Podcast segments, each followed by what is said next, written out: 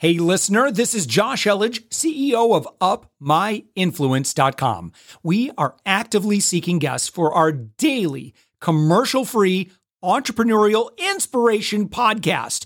If you know someone who is doing six to eight figures in business, send them our way. Just go to upmyinfluence.com slash guest. Let's get on with the show. With us right now, the author of The Art of Selling Your Business, John Warrillow, and you're also found on the web at built2sell.com. John, thanks so much for joining us. Hey, Josh, good to be with you. Well, uh, let's talk about selling a business, shall we? this is the episode. So, um, and, and, you know, obviously, one thing that I, I want to hit on, and I think you know want to focus on, is that just because you don't want to, just because you're not selling your business this year or next year, doesn't mean we shouldn't be thinking about that right now.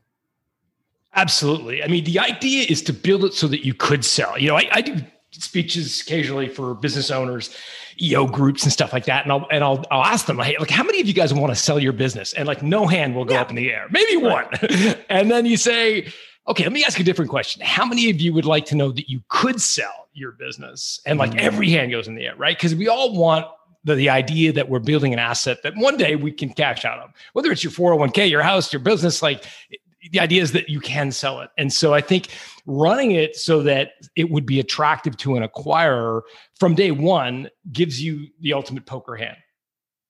Yeah. And that work begins early. It's not like, okay, um, look, I'm getting to the point, uh, and I want to sell in six months. So now I'm going to start thinking about making some change, you know, making some adjustments around here. This is, yeah, these are, yeah. these are decisions that we make long in advance if we're, if we're doing this right. Yeah, absolutely. And, and I think one of the biggest decisions we come to very early in a business trajectory is how to grow, right? So most of us build a business, two, three, four hundred thousand dollars in sales. And then you kind of have this kind of fork in the road where you say, like, how do I grow? do I go find more customers or do I cross sell my existing customers? And most people have heard that it's like eight times easier to cross sell your existing customers a new product. Mm. The problem with that is it makes you a mile wide and an inch deep. It makes you less attractive to an acquirer because acquirers buy companies they couldn't easily replicate. And if you're just selling a bunch of commoditized services to a few customers, very easy to replicate that. Mm. The opposite, though, is if you become the world's best at doing one thing, it's harder to grow but man, it makes you irresistible. I'll give you an example, just because I think it helps. Stephanie Breedlove built a payroll company. All she did was payroll for parents who have a nanny to pay. Very, mm. very niche. She hit $300,000 in revenue. And she's like, how do I grow? And she was working with an advisor and he's like, well, you've got to cross sell your existing customers that, you know, they need lawn care and they need meal, you know, delivery. These busy parents that have nannies. And Stephanie's like, no, that's not why we got into this business. I got in this business to do payroll for nannies. Anyways, long mm. story short, she decided to take the much harder road, which was to go find more parents who had a nanny. 25 years later, she built it up to just $9 million in revenue. So, not a huge business, but a very pure one trick pony doing one thing better than anyone else. Anyways, care.com took a look at this business. Wow. Care.com is like the Angie's list of care providers. Yeah. 7 million subscribers. They bought her business for $54 million. It was Ooh. a $9 million company. There's no valuation metric that would make that make sense, other than the fact for Care, they had 7 million subscribers.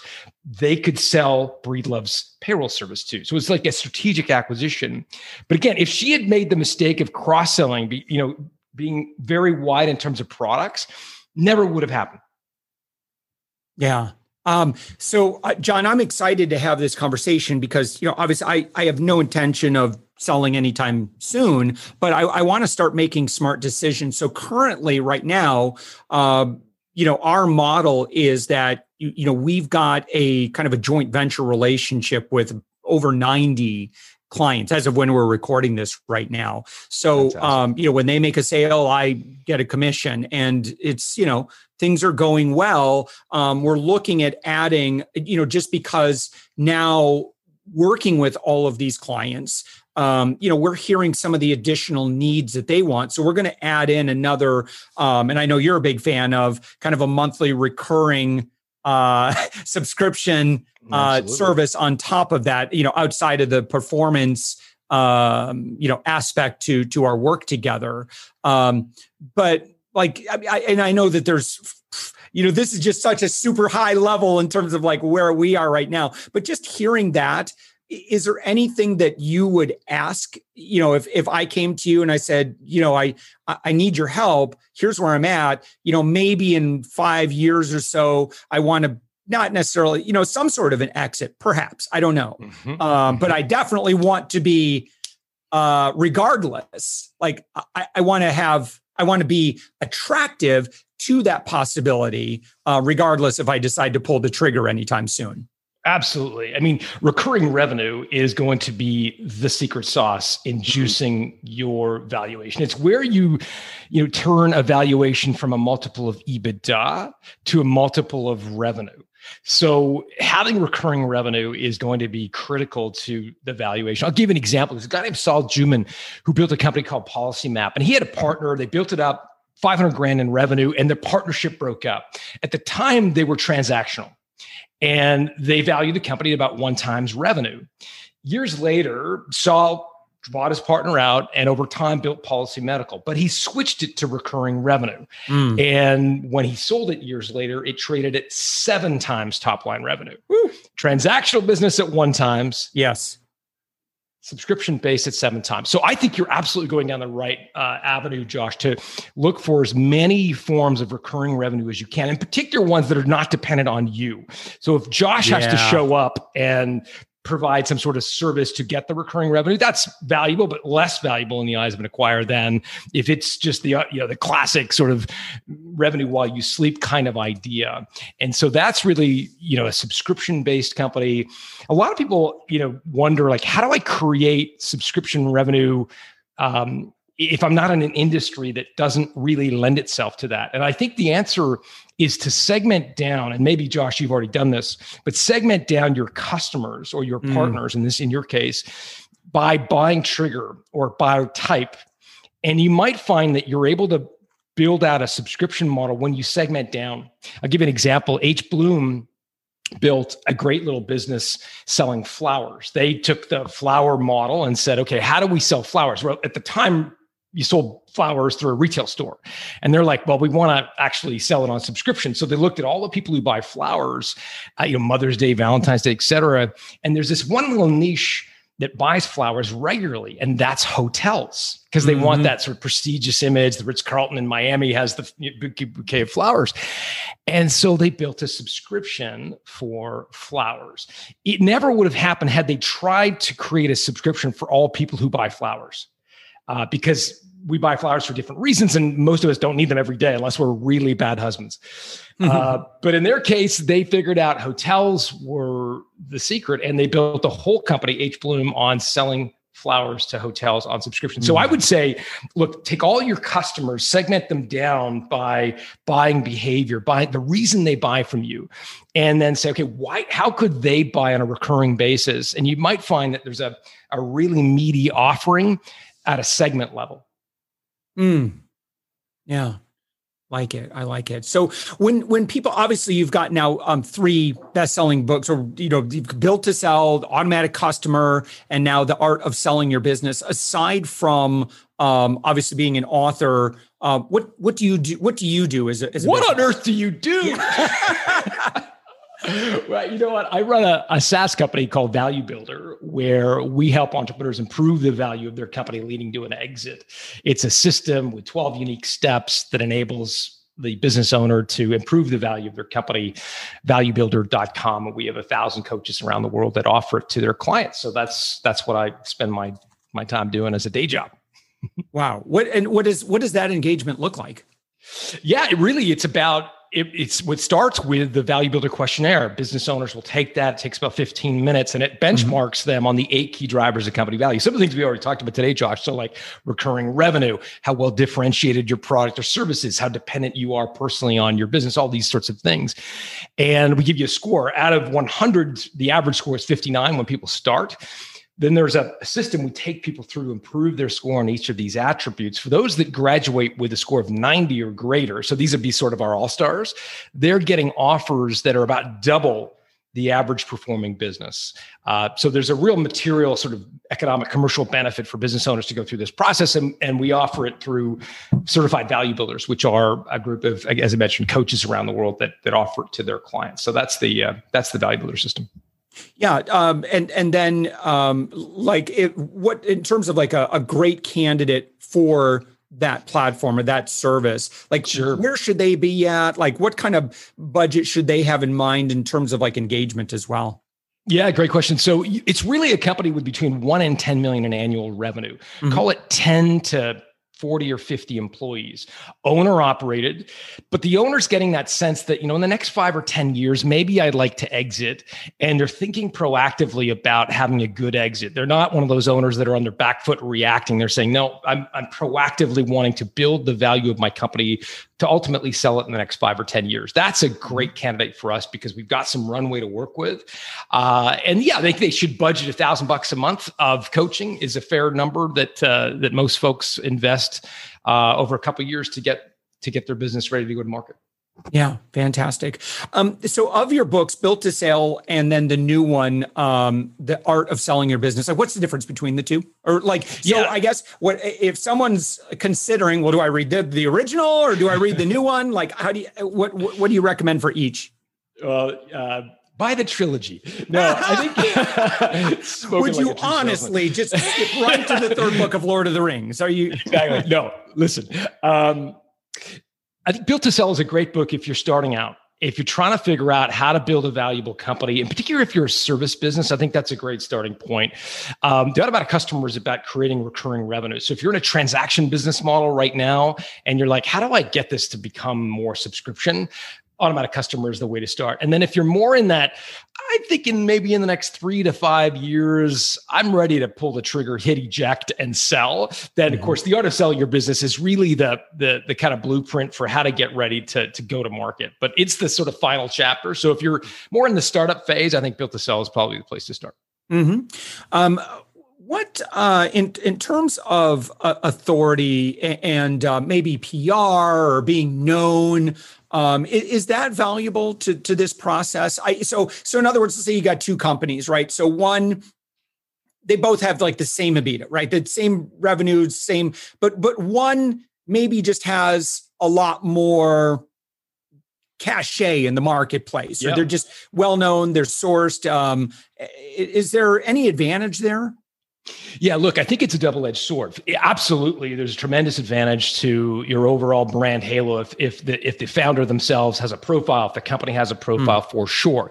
The challenge on the other side is that it is likely that you're going to get locked into an earnout when you sell your company. The acquirer is going to say, "Great, I love this business, but not without Josh, because right, Josh right. has got this great halo." So if you're looking to exit without an earnout, and an earnout, for those who don't know, is, is simply where a portion of your proceeds are put at risk and you've got to hit a certain target in the future. And so if you're looking for a deal that minimizes your earnout, I think it's okay to still be a spokesperson for your company but you always want to make sure the brand supersedes you. Mm. So for mm. example, Elon Musk is, you know, arguably the most famous entrepreneur in the world right now, but Tesla's got a pretty good brand right? And SpaceX has got a pretty good brand. And so he's working hard and contributing to that the overall brand. I think what you want to avoid is a situation where you're the brand.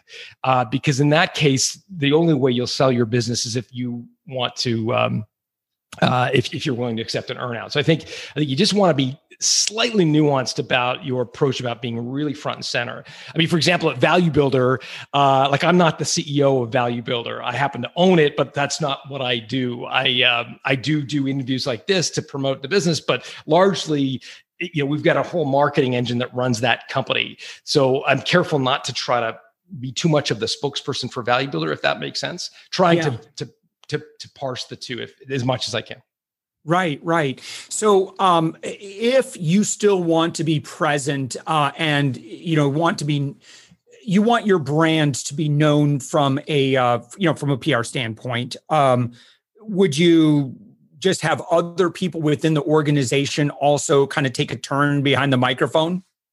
Sure. I mean, you could do that. First of all, I would be really focused on the branding of the products. Yeah. So, you know, especially if your company name is your surname. So if, if you're, yeah. you know, Jameson and Sons Butchers as an example. Yeah, right, right. you know, uh, uh, you've got a double problem because now you're the you're the spokesperson, but you're also your surname is in the company name. And so, what you really want to do, I think, is is is over invest in the brand itself and make sure that the hero of the story is not you; it's the brand. You may be the spokesperson, you may be telling the story, uh, but in a you know a, a, a, Star Wars kind of analogy, you're not Luke Skywalker. Uh, you, you know, you've got to make the company the hero right? And and the and and you as as a contributor to that or as an obi-wan kenobi as a as a mm-hmm. sage guide for the company but the company's the hero of the narrative i think if we're thinking in a in a, in a kind of marketing hero's journey kind of way. So i think we want to make sure that that that they, the company's the hero.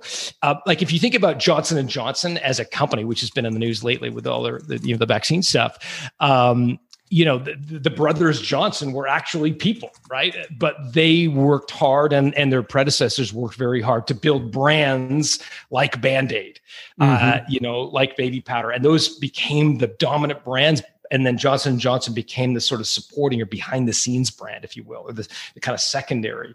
Uh, so I think you just want to really get on your front foot investing in those brands, your company name, in particular, uh, if your if your if your surname is your company name, you're going to want to make sure that you have products that don't have your company your surname in them. Again, yeah. if you're Johnson Johnson, you want to create Band Aid. Um, so, John, in terms of like trends. Um, and anything you've noticed maybe over the past handful of years that uh, you've seen, you know, we, we were, I wasn't really recommending this very often, but I am a lot now just because of some things that we've been seeing in the market. Yeah, I always used to be pretty down on private equity. So, private equity is a buyer group. There's three types of buyers out there. There's individual investors who buy companies. You could also sell your company to a private equity group, and then you could sell to a strategic. And the the, the, the traditional sort of narrative is that the strategic pays the most because the strategic has some strategic reason to buy your company. So, for example, Home Depot bought blinds.com.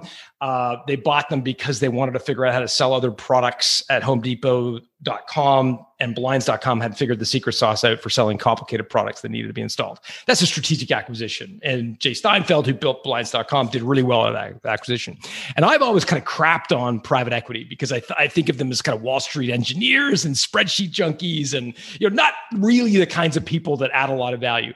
My tune is changing slightly uh, because I see them rolling up lots of industries. Like there's a private equity roll up in car washes right now, right? Where there's a big private equity group buying up lots of little car washes. There's a private mm-hmm. equity group buying up dentist practice and optometry practices and like pharmacies and pretty much any business industry you can think of. There's a private equity group that's rolling them up. And in that way, in a roll up situation, they're acting a little bit more like a strategic. Like if you're buying dental practices and you're buying 50 dental practices a year, well, you can start to enjoy some economies of scale and you can start to get accretive acquisitions, meaning they can start to uh, make more like a strategic acquisition, even though it's run by a private equity group. So again, one of the you know kind of technical answers to your question, Josh, is is really about this private equity group thing if if you see a private equity company doing a roll up in your industry it, it, they may actually act more like a strategic buyer and therefore pay a premium for your company and mm. it may actually mm. be a great outcome so my tune has slightly changed on private equity groups of late yeah, yeah, I can see that.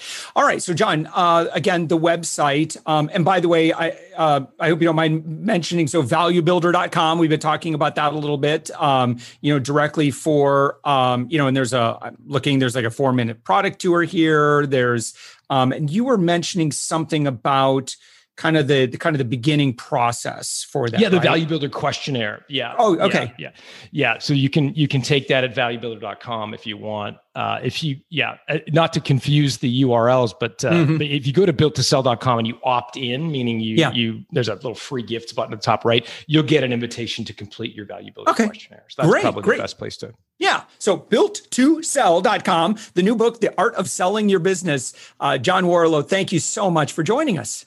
Thanks, Josh. It was fun. Thanks for listening to the Thoughtful Entrepreneur Show. If you are a thoughtful business owner or professional who would like to be on this daily program, please visit upmyinfluence.com slash guest. Now, if you've got something out of this interview, would you share this episode on social media? Just do a quick screenshot with your phone and text it to a friend or post it on the socials. Now, if you do that, tag us with the hashtag UpMyInfluence. Each month, we scour Twitter, LinkedIn, Facebook, and Instagram.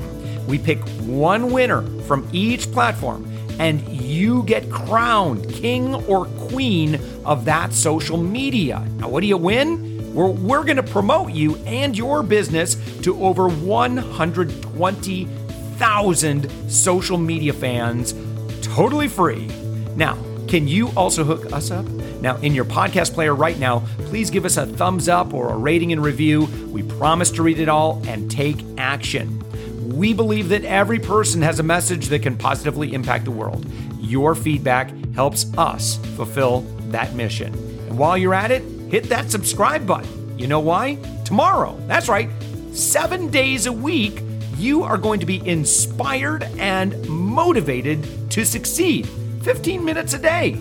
Now, my name's Josh Elledge. Let's connect on the socials. You'll find all the stuff we're doing at upmyinfluence.com. Now, thanks for listening, and thank you for being a part of the thoughtful entrepreneur movement.